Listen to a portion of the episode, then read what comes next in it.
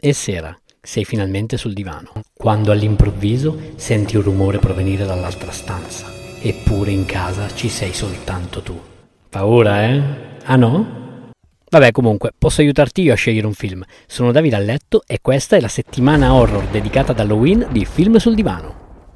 Prima di iniziare questo episodio volevo chiedervi scusa perché mi sono reso conto che in fase di montaggio del podcast, eh, avendo cambiato microfono, non so ancora bene come regolare gli alti, i bassi e il volume, anche semplicemente la distanza. Nonostante abbia messo il filtro antipop, ogni tanto mi esce qualche pa pa pa pa pa. Quindi vi chiedo scusa, stiamo lavorando for you. Grazie, buon ascolto.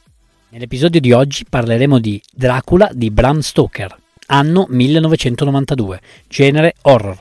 Lo potete trovare su Netflix.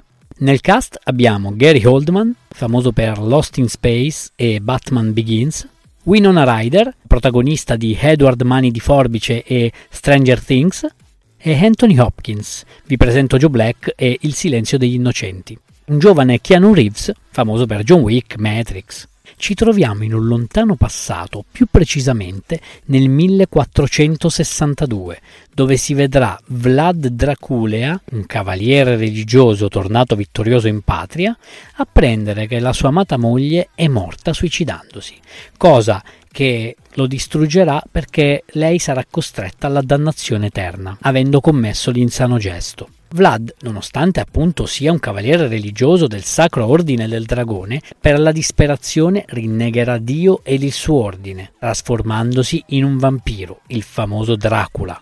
Balzo in avanti nel 1897 a Londra un avvocato, giovane e prossimo alle nozze, viene mandato in trasferta in Transilvania per lavoro. Indovinate un po' dove?